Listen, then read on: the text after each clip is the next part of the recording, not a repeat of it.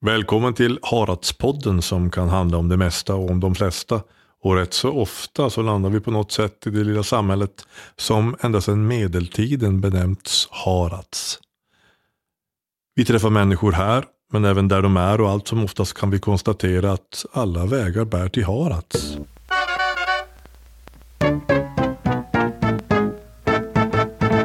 Alla vägar bär till Harads. Alla vägar bär till Harads. Alla vägar bär ju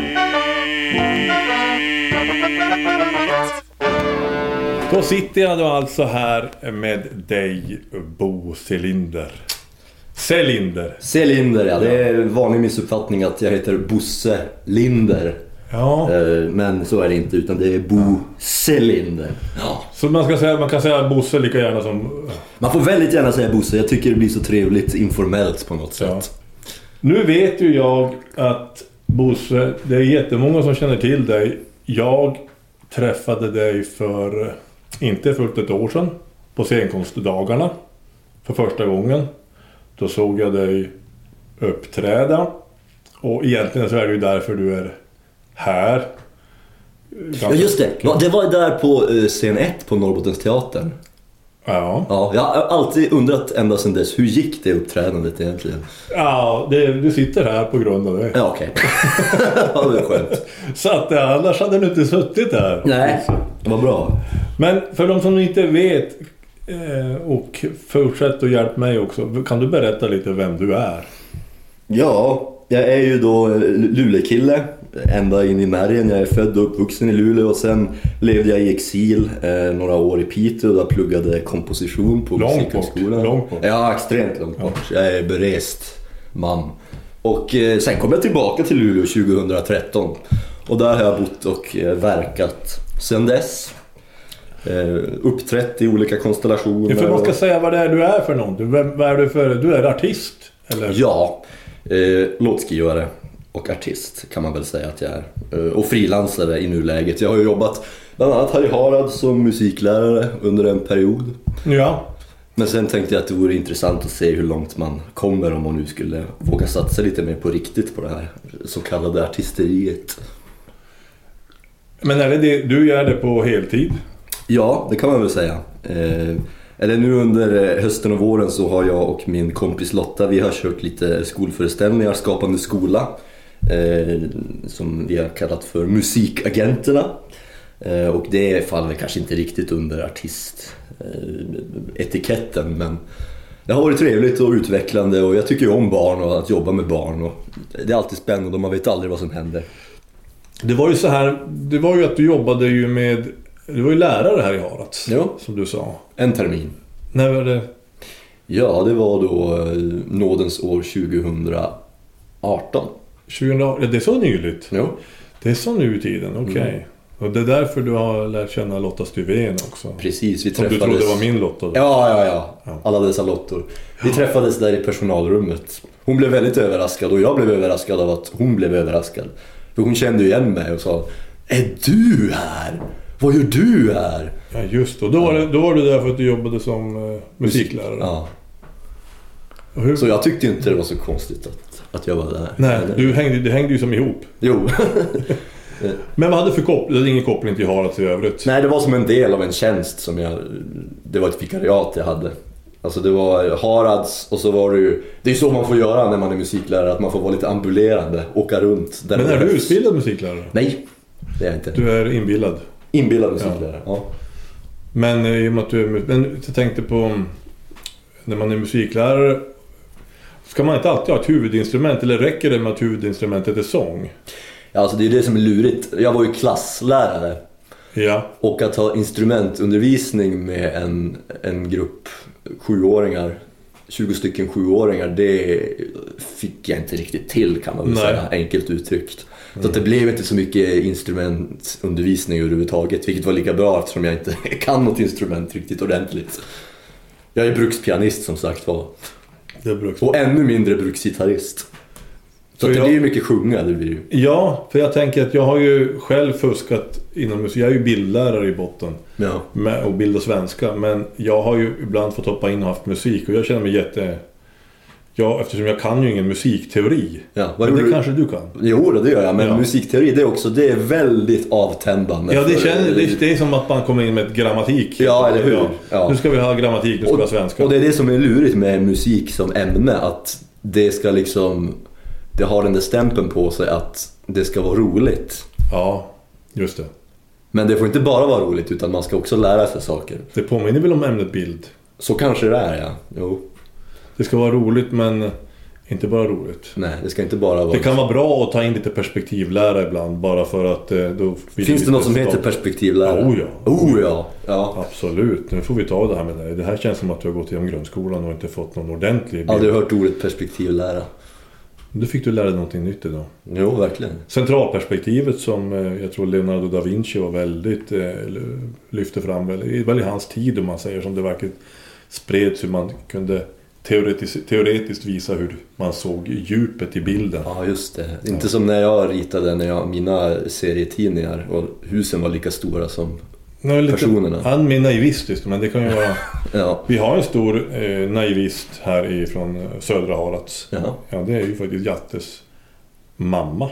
Jo, Jattes mamma Sonja Eriksson från Södra Harads. Hon var ju eh, det man kallar för en naivist. Mm. Och då var det ju...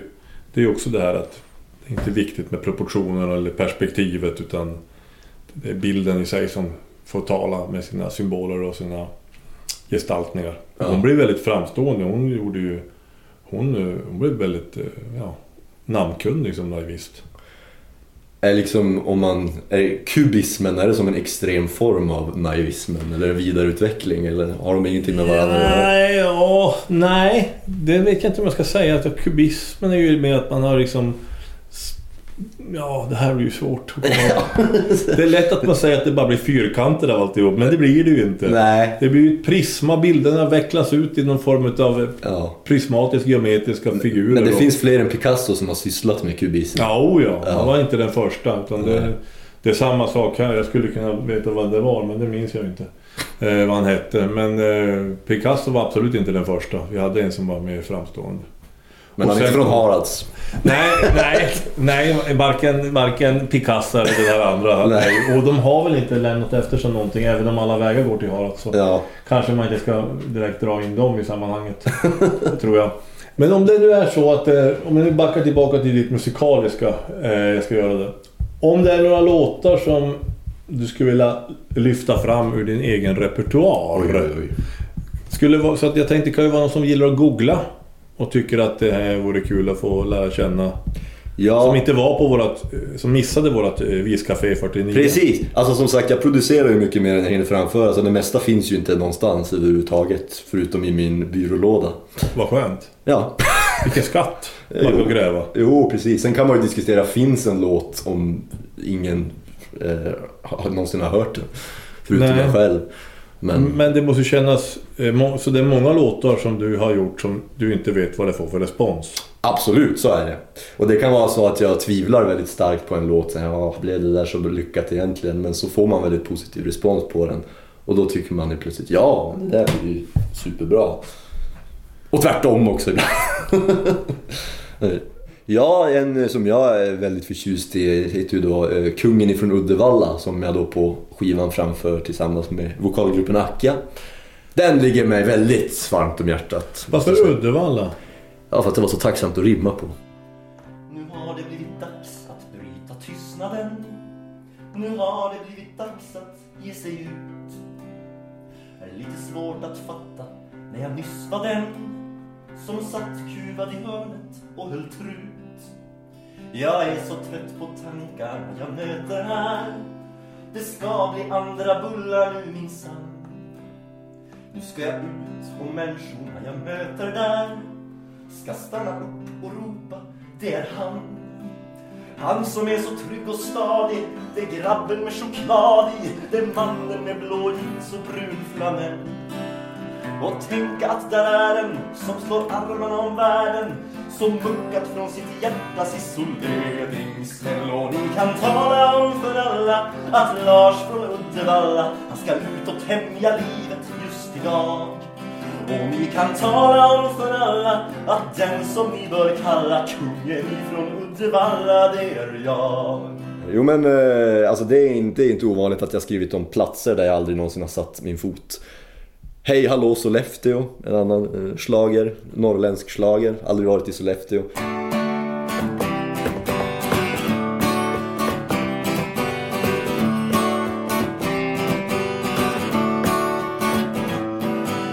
Jag vaknade upp i morse till en värld som kändes nästan ny. Som om himlen skänkte mest behagliga break från min dagliga du. Kändes livet som en sudden death med ändlös tidstillägg. Nu ser jag solen lysa in på anletet och på mitt frukostägg. Som mannen med hunden på sin promenad. Det här är min stund och det här är min stad. Jag säger hej hallå Sollefteå, här har du mig igen. Det var inte år sedan vi möttes, men ändå känns det som länge sen. Jag säger hej hallå Sollefteå, här har ett lika blått. Visst var man förlamad, men Sollefteå, idag är livet gott. Fel fik, rätt vik, en av de mest eh, önskade eh, visorna. Aldrig varit i Rättvik. Är du ensam? Jajamensan. Ja, Men heter den så? är jag ensam? Är jag ensam? Mm. Jajamensan. Mm-hmm. Men man känner ju igen, din, man känner ju igen ditt sätt att, att eh, frasera och jobba med ord. Och, Jo, precis. Ja, vad har vi mer? Vi har sova genom Sundsvall. Jag har väl sovit genom Sundsvall både en och flera gånger. Man åkte buss och så vidare. Och eh, ja, eh, den vackraste i Tranås folkdansgrupp. Eh, aldrig varit i Tranås. han kom, jag var i Tranås. Ja, såklart. Ja. Lennart Hyland är från Tranås. Vi pratade om att vi skulle göra en turné någon gång, där jag, alltså en väldigt udda Sverige-turné där jag, där jag besöker alla de här random platserna där jag aldrig satt min fot men som jag liksom eh, skrivit eller diktat om. Som du har full koll på i diktens värld. men Exakt. Ingen aning. Jo, Du vet inte, du skulle inte hitta... När jag sjunger är den här Hej hallå Sollefteå. Hej hallå Sollefteå, är havet lika blått? Då brukar folk påpeka det både nu och då att vad är det för jävla hav du pratar om? Det finns inget hav i Sollefteå. Nej, vi ska, vi ska in i landet en bit för att nå Sollefteå. Det är därför du aldrig varit där. Ja, precis. Du har, du har inte haft någon anledning att åka Nej. dit. Men nu blir det ju det. Jo, Du har ju, eh, väldigt- det är väldigt fint i Sollefteå. det kan jag tänka mig. Ja, jag har åkt motorcykel genom mm, i alla fall två gånger tror jag. Sådär. För fin för min motorcykel, det är en annan låt. Men, Titta, nu, Ja. kommer, nu kommer det en massa intressanta titlar här. ja, och eh, vad tänkte jag mer? Du, du, du, Sollefteå, bara, ba, ba. Jo, stan där det alltid blåser, det kan man ju räkna ut vilken stad det är. Det borde vara Luleå. Ja, det är Luleå. Ja.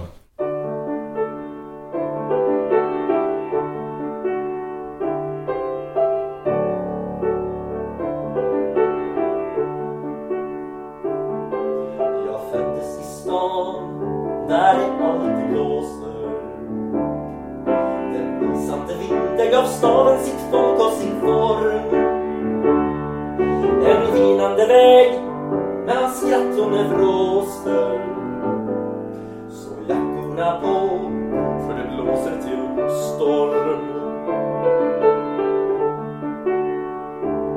Jag föddes i stan där det alltid blåser. En böljande bris, se den går genom buskar och tall. Du vet att vårt liv lätt blir skynken och blåser. Det är ju kanske inte så Jag undrar minsann kul för vart Nej. det blåser. Luleå. Det är, ska jag säga, det sämsta med Luleå, det är blåsten. Men allt annat trivs jag väldigt Mm. Det är bra. ganska imponerande lite att man har lyckats bygga så att det blåser alltid. Jo, det- nästan. Det, är en bedrift. Det är en bedrift. Jo. Kiruna byggde man ju, när vi pratar med om den gamla Kiruna, Hjalmar Lönnboms Kiruna, så byggde, den byggde man ju mer så att den, om jag förstått saken rätt, gatorna var utformade för att, man inte skulle, att det inte skulle blåsa överallt. När Lotta, din kumpan, kompanjon kanske man ska säga, ja. Lotta Karlsson, Mm. hon skickade ett sms till mig för några dagar sedan innan vi skulle ha den här podden. Och så säger hon så här till mig. Känner du till Tällbergskällan? Och det var en, s- en fråga som jag inte riktigt kunde svara på. Och som du inte var beredd på. Nej, jag var inte kanske. beredd på den alls. Men, men då frågade jag en följdfråga och då visade det sig att det hänger ju faktiskt ihop med det som jag såg dig uppträda där på scenkonstdagarna. Det gäller ju det här som heter eh, Skilling Skillingnytt. Ja! Och då kommer vi också in på någonting som är en liten beskrivning jag har fått. Nu är ju kanske inte det det mest största exemplet på ditt ordtrolleri, men du har blivit lite jämförd med en eh, norrländsk version av Robert Broberg och Povel Ramel. Det har förekommit, ja. Och det är klart, det är ju kanske inte allt. Jag vet inte hur det är med förebilder och hur mycket man vill bli jämförd, men det är ju inga dåliga sådana. Nej, det är alldeles, alldeles för bra höll jag på att säga. Eh, Så att, Sa han lite ödmjukt. jo, precis. Nej, men eh, det är, man kan- jag kan ju inte förneka det att de har varit stora förebilder och inspirationskällor, herregud. Eh, Povel Ramel var kanske mest mina föräldrar som lyssnade på, men jag eh, b- b- lyssnade ju också och lät mig eh, b- b- inspireras och sådär. Men och, eh, ännu mer än Robert Broberg och Povel Ramel skulle jag egentligen säga eh, Galenskaparna, faktiskt. Det säger du. Ja. Det kan jag nästan tänka mig när jag tänker efter. Mm. Då kanske det är... Är det Claes Eriksson eller eh, vilken är de? Som Precis, Claes Eriksson. Claes Eriksson. Mm. Som är, som, det känns som att det är han som står för de mest eh, sublima texterna. Så är det. Definitivt. Och någonstans, jag tror att det, när han är som allra, allra bäst, Claes Eriksson, det är när han liksom han tar den vanliga, ja, lilla människan då inom citationstecken och den lilla människans liv och tillvaro och liksom förhöjer det och kastar någon slags så här romantiskt ljus över det och upphöjer det till någon slags konst. Det tror jag är en liksom stor del av liksom hemligheten eller nyckeln bakom att de har blivit så folkkära och stora och liksom gjort avtryck. Det är att folk liksom, ja, tar till sig det och blir glada av det kort sagt. Och det är någonting jag har liksom försökt åstadkomma själv. så gott, efter bästa förmåga. Det låter lite grann som man tänker sig Carl Michael Bellman skulle ha gjort på 1700-talet. Tagit den lilla människan och upphöjt dem till någonting nästan gudomligt. Ja, så kanske, nej, jag, är inte, jag kan inte min Bellman så himla bra men det... Nej, inte jag heller, men det där lät klokt. Ja, jo. Ja, men lite fördomsfullt kan man väl kanske säga att Bellman känns ju ganska... Alltså, Kanske depp- 1700-tal. Ja, ganska 1700-tal och ganska deppig tänker jag.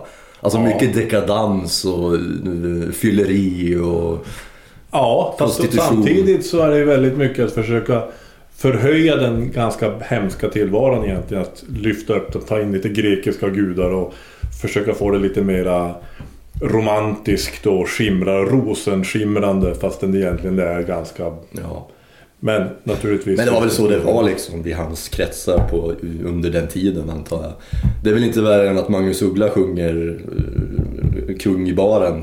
Nej, En egentligen. låt som också har blivit väldigt folkkär Ja. och, och stor. Exakt. Eller för att ta ett, eh, en föregångare till den som jag själv uppskattar väldigt mycket. eh, Nationalteaterns Livet är en fest. Också en sån här, jag tycker det är fantastiskt med de låtarna som lyckas vara en, de lyckas vara en slice of life. Alltså bara en skildring att så här kan det vara ibland. Och man liksom lägger ingen värdering i det. Det är varken liksom glatt eller deppigt eller vemodigt eller lyckligt utan det bara är, det bara är så här. Kaffekoppslyrik. Ja, så här är livet. Mm. Take it or leave it. Take it or leave it. Ja. Eh, Men Schilling, om ni går tillbaka till...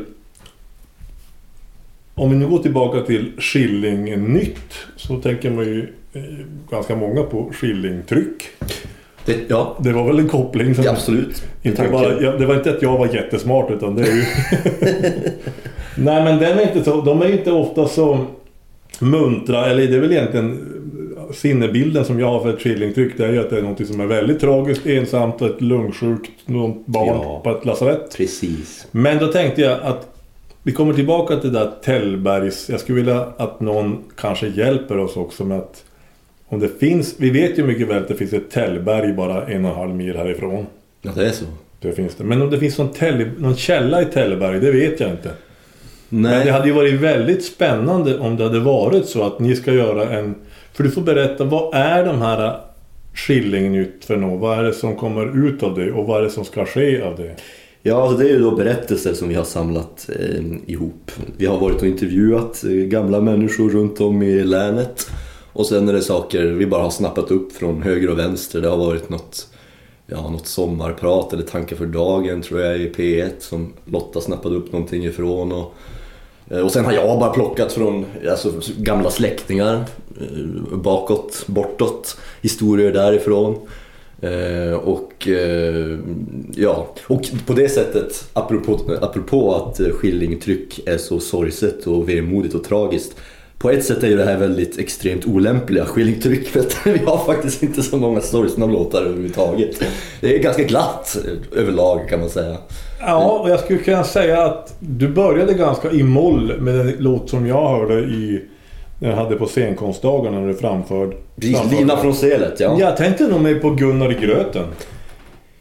Ja, den ja, det var, de- precis, det var de två. Jo. Ja, och Gunnar i gröten den börjar ju inte särskilt... Men den börjar ju i moll men slutar väl i, får man säga det? Ja, det slutar ju jättekäckt. Ja, visst. Ja, visst gör den det. det. är ju Euforiskt, ja.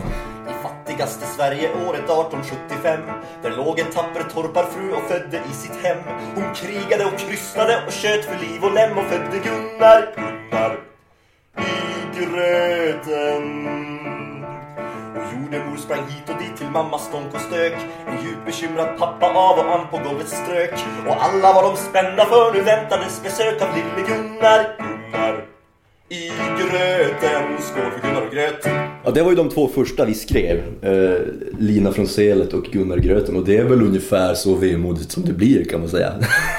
sen, går det bara, sen går det bara uppför efter det. Ja, vi har en till också som är vemodig på riktigt. De trasiga isarnas natt som handlar om när min mormors bror eh, gick genom isen. Och, ja, och den är ju då sorg- sorglig på riktigt. Men... Ja, det är väl ingen, ingen glad... Inget glatt slut. Nej, det är svårt att undvika. Nej, om man inte kommer sig upp då så, så är det ju... Nej. Så det är så att då är det så att ni gräver lite grann i myllan här efter att få tag i lite berättelser. Men nu har ni ganska, men ofta så att ni hade ett helt, en, en hel del. Så nu har vi ju 14 sånger här. Så att, eh, nu är- gäller det bara att sätta ihop dem med något slags, något slags manus. Jag har skrivit ett liksom, ja, eh, grundmanus kan man väl säga och sen har vi gett det till eh, min bror Rasmus Lindberg som jobbar på Norrbottensteatern som är dramatiker och regissör. Och så ska vi låta honom bearbeta det lite grann och göra det lite roligare och lite mer konfliktfyllt och lite ja, bättre kort sagt. Nu kan jag säga så här också att eh, det är ju ingen hemlighet att vi lever i dessa tider. Och eh, vi har en pandemi som påverkar kulturlivet tämligen mycket kan jag tänka mig. Och du kanske har lite svårt att få jobb. Eller det kanske är så att du har lite svårt att få jobb, som alla andra. Mm. Så har det ju varit. Finns det några mindre, mera sådana här lösningar som ni har gjort? Använt webben eller använt eh, det digitala flödet? Typ. Ja, och det kan man ju säga. Jag sjunger ju med ehm, vokalgruppen Akka sen 20, nådens år 2014. Skriver och arrar för dem, mina egna eh, låtar. Och vi gjorde en konsert från eh, Mariakyrkan i Sävast som var då eh, webb, webbsänd. Ja. Så. Och så var det, det, det var, det var två personer i publiken, mina föräldrar. så att det, var, det var precis lagom. Ja, i den fysiska publiken. Ja, i den fysiska. Ja, precis. Sen fanns det ju en ja, fysisk publik, men som var där närvarande. Mm. Sen vet man inte kanske hur många som var i publiken. Nej. Det är svårt. Ja, det är väldigt svårt att veta. Mörkertal. Och sen gjorde vi även jag och eh, min, min pianist Robert Råberg, vi var eh, till Piteå eh, och eh, spelade i, eh, ja vad hette, kallades det då? Acousticum Live hette Ja. det väl. De kör ju på jättemycket med en massa olika, olika Ja. grejer. Men ger det här lite mer tid för dig att sitta och skriva eget och... Så är det ju. Men sen är det ju också eh, på det viset att skrivandet i sig genererar ju inte sådär jättemycket eh, stålar. Kött, det ger inte mycket kött i boxen helt enkelt. Nej, det gör inte det. Nej. Och mitt problem har alltid varit det att jag, ja, det kanske är ett lyxproblem, jag vet inte. Men jag producerar mycket mer än jag hinner, än jag hinner framföra. Det är så? Jo, så är det. Vilken, vilket Mm. lyxproblem. Ja, så kan man säga. Men sen är det ju också så att, och det är ju då baksidan med att det här med, vi pratade om, var det vi som pratade om utveckling nyss? Ja, du pratade om att du inte har utvecklats. Sen 98. Sen 98, precis. Nej. Men att det är ju baksidan med utveckling. Ja. Att det man har gjort i sin ungdomsdagar blir ju eh, skräp, Ja, kort sagt. precis. Så att jag brukar säga det att jag har skrivit över 300 låtar men det är ju bara kanske en ja, knapp tredjedel av dem som faktiskt går att använda. och som jag backar står för. Tillbaka. Ja, ja, precis.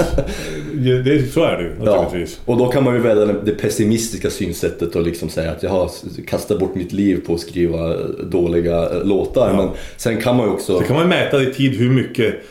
Om man slår ut hur mycket tid man gjorde helt i onödan. Ja, exakt! Det blir ju fruktansvärt. Det är helt fruktansvärt. Ja. Nej, och sen kan man också välja det andra eh, synsättet att ja men eh, de här liksom 200 jättedåliga låtarna har lett lett. fram till de här som faktiskt inte var helt värdelösa. Tror du att Mozart hade jättemånga dåliga eh, operor innan han... Eller, Alltså- eller blixtrade han till på en gång? Han är ju lite av ett extremfall har jag förstått. Men då var han väl bara 30 när han, eller drygt när han dog. Då Jo. innebär det att hade han levt till 50 hade han tyckt att det han gjorde innan var skit. Kanske, man vet aldrig. Nej, man vet aldrig vad han hade resonerat. För Det kan ju vara jobbigt för mig som kanske tycker att jag gräver fram en låt som jag gjorde för 20 år sedan och så framför jag den. Det kan jag tänka att det här är ju kanske inte bra att jag tycker fortfarande att det här håller. Nej, det är precis. Det är lite... Jo. Ja, det finns ju några få låtar som jag skrev när jag gick på Folkis, Framnäs folkhögskola. Tack. Jaha, du har gått till Framnäs? Jo, två år. Eh, Och det är kanske två, tre stycken Häller av upp dem lite som... kaffe här. Ja, tack. Två, tre stycken av dem som faktiskt går att använda och som det faktiskt händer att vi framför fortfarande. Och det kanske är ett underbetyg till mig som skapande människa, det vet jag inte. Men, ja. Å andra sidan, Joni Mitchell skrev ju Both Sides Now när hon var 18 och den är ju Ja. en klassiker så god som någon. Så att... Jag vet att när jag var, innan jag fyllde 30, just när jag fyllde 30 så tänkte jag att så här att... Eh, vad heter han? Leonard Cohen. Mm. Tror jag slog igenom någon gång ett par år över 30. Ja, han var ju late bloomer, det var han ju. Och då tänkte jag, vad skönt. Ja. Men nu tittar jag tillbaka och det var länge sedan jag var 32 år. Men skriver du fortfarande någonting? Jag skriver en hel del men det blir inte så ofta det blir låtar av det. Men eh, Okej. jag skriver faktiskt ganska mycket. Eller konstant kan man säga. Men eftersom jag inte kan komponera så blir det ju oftast någonting som hamnar som en text. Ja. Jag försöker nynna, jag har, den, jag har någon sorts rytm där jag skriver till. ja. Och har man då hittat någon snäll och vänlig själ som gillar att tonsätta, då kan det bli en låt. ja. Är du en sån här kille som eh, alltid kommer med en gitarr? Jag tänkte på när du kom ut ur bilen. Undra, jag satte nästan, eh, slog nästan vad med mig själv om att du inte skulle bära med dig en gitarr när du kom hit. Det gjorde du. Ja, jag trodde inte du skulle göra Nej, det. det var helt korrekt Det var det. antagande. Ja. Jag kan inte spela gitarr för fem öre. Du spelar inte gitarr. Nej, inte alls. Inte Du överhuvudtaget. spelar k- k- klaviatur. Ja, alltså jag fuskar liksom. Men Men jag... du, du gör musik. Jo. Hur gör du musik? Ja, det, och då använder jag ju pianot när jag komponerar. Men alltså det är ju på brukspianonivå. eh, Om man ska uttrycka sig Men det generellt. låter intressant. Jag menar, jag tänker att eftersom jag är ganska, jag är ju ganska yxig på gitarr. Och då tycker jag att det är det som gör att jag aldrig kan komponera. Naturligtvis är det ju andra orsaker också. Men sitter du, du gör ju egna melodier. Jo. Och de kommer fram med att du slår ackord eller... Nu vet inte jag om alla som hör det här tänker på vad man pratar om ackord, men Nej. treklangsackord. Jo, precis. Ja, men oftast börjar det med en, eh, man brukar säga det, vad kommer först? Eh, Det är en vanlig fråga, vad kommer först, texten eller musiken? Och de brukar faktiskt för mig, oftast kommer de ganska samtidigt eller parallellt. Att jag får liksom en, en melodifras som hänger ihop med en textrad. Och sen bygger man resten av låten utifrån det, det lilla fröet. Till exempel, eh, ett tydligt exempel. Vill du ha en rostad macka? Det var liksom en, det, det, de orden och den melodin kom liksom hand i hand exakt samtidigt. Och hur sätter du ner den då så att det fastnar? För du skriver inte noter, eller det gör du kanske? Nej, ja, jag kan ju skriva noter men det, jag brukar inte göra det när jag skriver låtar. De, spelar du in dem eller? De spelar jag in och sen, ja, men ofta så kommer jag ihåg det, de idéer jag har. Eh, Det är ju jävligt orättvist. Nej. ja, nej men det, ja. Jag brukar säga det att jag, ja, på tal om ödmjukhet, att man pratar om att jag är en sån som, jag är inte en sån som kan skriva musik egentligen. Men det är bara det att jag råkar tycka att det är så himla roligt och så himla stimulerande. Och eh, ja, tillfredsställande. Så att jag har gjort det. På ren envishet har jag liksom nått fram till. Men ditt instrument är ju egentligen, eh, det är ju sång, det är ju rösten. Eftersom du säger att du sjunger i kör. Jo, precis. Jo, jag sjunger ju, nu sjunger jag ju nästan bara nu för tiden.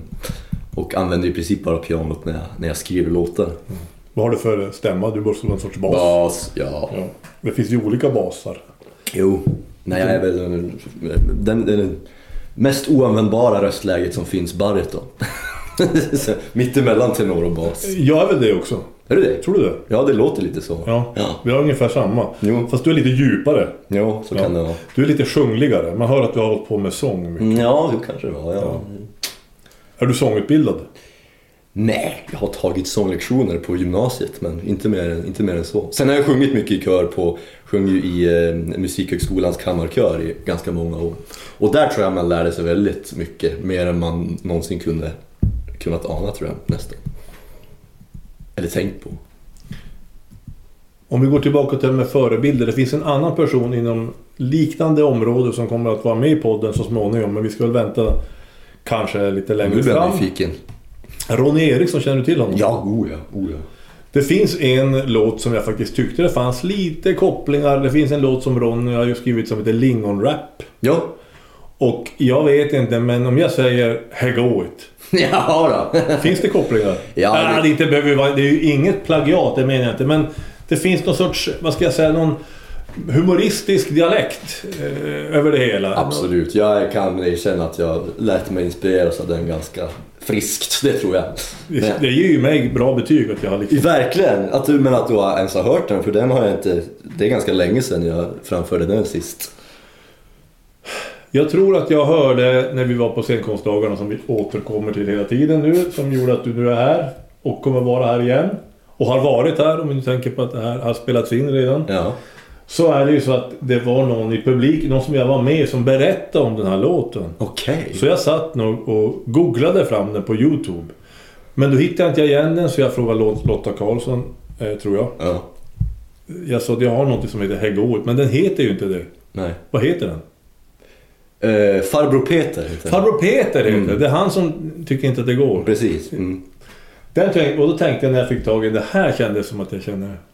Men Ronny, Ronny känner... och Du vet om att Ronny också är från södra Harads. Jo, det visste jag. Det visste du. Eller inte just södra Harads. men- Och det är, eftersom att alla vägar nu bär till Harads Ja. så, eh, så, så tänker vi att... eh, eh, Det är roligt. Och du har ju varit här och han har varit här men det finns i alla fall en liten koppling där eh, emellan. Åtminstone musikaliskt eller humoristiskt. Ja. Vi har ju träffats också lite då och då. Jag har ju spelat på hans gamla ställe i Piteå, Krokodilet, flertal gånger. Du har gjort det ja. Och jag fick ju även motta av just Ronny Eriksson Bubbenpriset. Nådens år 2010. Just det! Det vet jag om att du har fått Bubbenpriset. Men om man säger så här nu. Vi sitter ju nu mitt ute på landet. Det är glesbygd så det sjunger om det. Och är du, är du hemtam med glesbygd eller är du urban?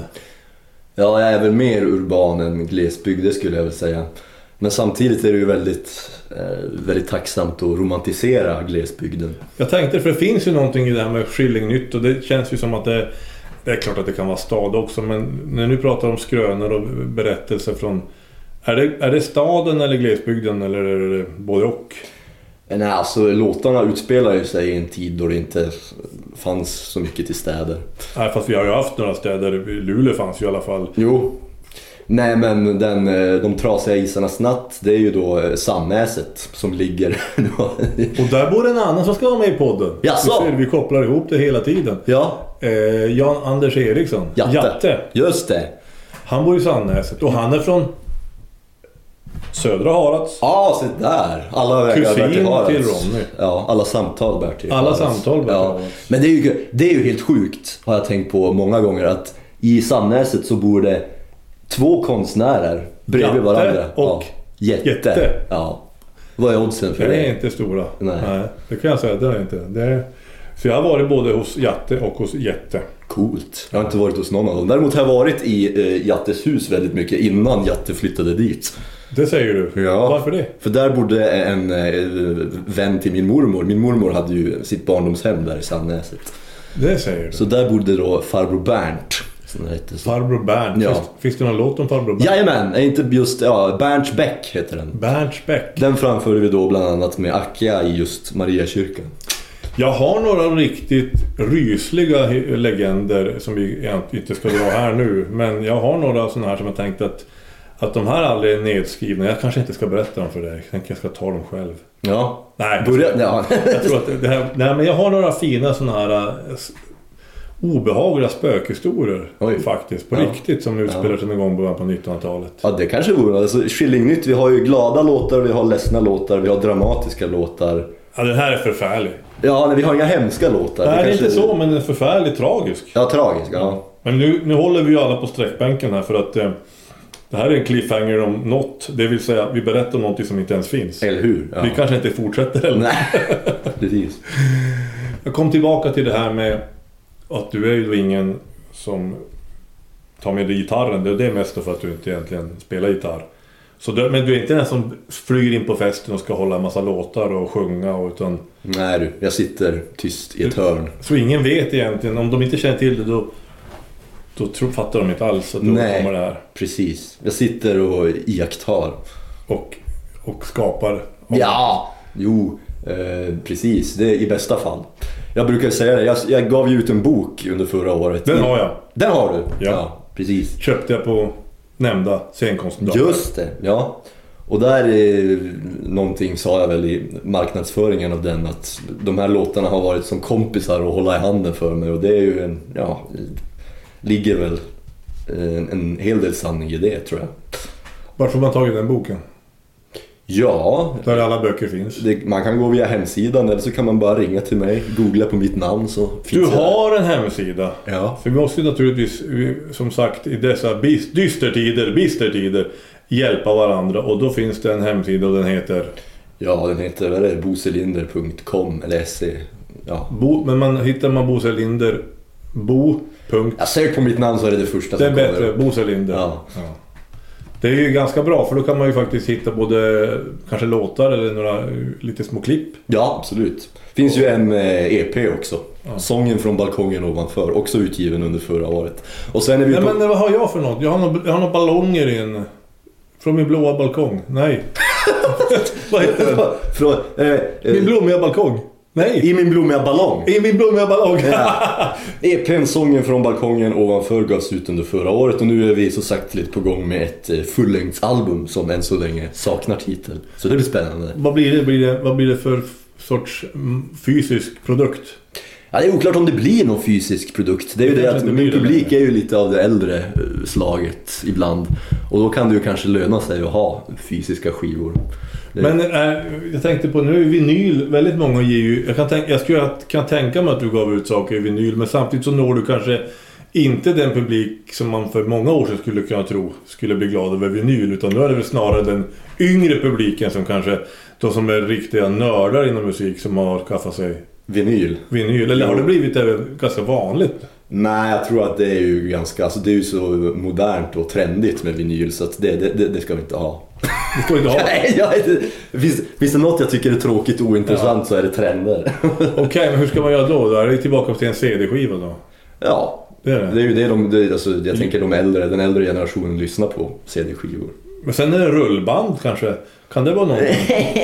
Ja, det, min pappa håller just nu på... Fonograf? Ja, exakt. Nu snackar vi. Min pappa har precis blivit pensionär så att han behöver något att sysselsätta sig med på dagarna. Så nu sitter han och digitaliserar alla sina gamla rullbandsinspelningar. Och vilken skatt alltså. Vad är det för rull- alltså, vad är det musik eller är det... Ja, det är hans egna låtar som han har spelat in i sin ungdomsdagar. Han är också musiker. Ja, ho- hobbymusiker. Han är Hobby. lärare. Men eh, ja, han har spelat i dansband i många år. Och, eh, och då har han ja, skrivit en del låtar och det är, ju, det är som att man får lära känna en helt ny sida av honom när man hör dem där. Ja, eller en bra sida. det tycker jag. Ja, Mycket fin. eh, Mycket Ja, fin. mm. Ja, Han var ju yngre än vad jag är nu när han, när han gjorde de där. okej. Första låten han skrev när han var 15 hette “Jag börjar bli fet”. Det tycker jag är, det är ljuvligt. Eh. Men det låter inte som en dansbandslåt. Nej, det är nog mer en rocklåt. Det är mer rocklåt. Ja, Fina titlar. ja jo, men jag, jag gillar titlar. Jag hör det. Ja. Jag går igång på sånt. Ja. ja. Jag börjar bli fet inte minst. Eh, önskar jag hade kommit på den själv. Jag menar, är det inte så med bra låtar att man önskar att man hade kommit på dem? Det verkar ju så enkelt. Jo, eller hur, eller hur? Det är ganska många Cornelius-låtar som jag tycker är väldigt tråkigt att inte jag Ja, precis. Jag tror det finns till och med en film som handlar om en kille som upptäcker i en- ett parallellt universum eller vad det är. Där han upptäcker Beatles. Och ingen annan har hört det. Just det. ja. Vet du vilken jag pratar Jo, om? jag vet vilken du pratar om. Jo. Det är väl en sån där... Om man kommer på en sån film så måste man ju förstå att det är väldigt många som har det i huvudet. Att det där skulle jag fått komma på. jo, eller hur? Jo. När jag var, när jag var i 15, eh, 15-årsåldern så hade, kan man säga att Cornelis Vreeswijk var ju egentligen tämligen bortglömd då. Jag är ju så mycket äldre än vad du är så herregud. Men Då, var, då hade jag hittat en, någon, någon LP-skiva med Cornelis Vreeswijk och lärde in mig och blev ju jätteförtjust i det. För det var ingenting som spelades. Nej. Så jag lärde in mig ganska många Cornelis-låtar. Och sen så spelade jag de där låtarna för, för folk, inte minst för tjejer. Ja. Och jag sa ju aldrig att det inte var jag som hade skrivit dem. Nej, just Så jag har nästan nuddat det där. Ja, jo precis. För Jo. sen kunde man dessutom byta ut några namn så det passade. Ah, smart. Ja, det är ju egentligen... För det här är ju preskriberat, det är så länge sedan. Gick det hem? Ja, jag tror det ibland i alla fall. Det var Ja. några som, ryck, som liksom höjde på ögonbrynen. Ja. Sen kanske de undrar varför det inte kom något mer. Ronny Eriksson har sagt i ett sommarprat en gång att det var eh, hans låtar som... Eh, vad heter det? Snärjde hans fru tror jag var hans egna ord. Ja, där ser jag det. Mm. Ja. Men då var det ju verkligen hans låtar Det också. var det verkligen. Ja, det, det, men jag ska ju sanningen säga att det har ju ingen... Min, min sambo har ju... Jag har inte snärjt med någon låt. Så att Nej. det är... Jag är Kanske lika bra egentligen. Ja, det är nog kanske lika bra Ja. får man säga. Men eh, då tror jag vi i alla fall fått lära känna Bosse Selinder lite grann, lite mera på djupet. Och eh, det var ju väldigt roligt att du kunde komma hit. ja, men det är ju som vi alla vet att alla vägar bär till Harads. Mm. Så är det. Tack ska du ha. Tack, tack. Och det här är då en poddradio som produceras av Edek i Harads med Maria Nilsson och Lotta Lennartsdotter och med stöd av Bodens kommun, eh, Boden Event, Sparbanken Nords extra medel för coronadrabbade eh, evenemang samt även Region Norrbotten.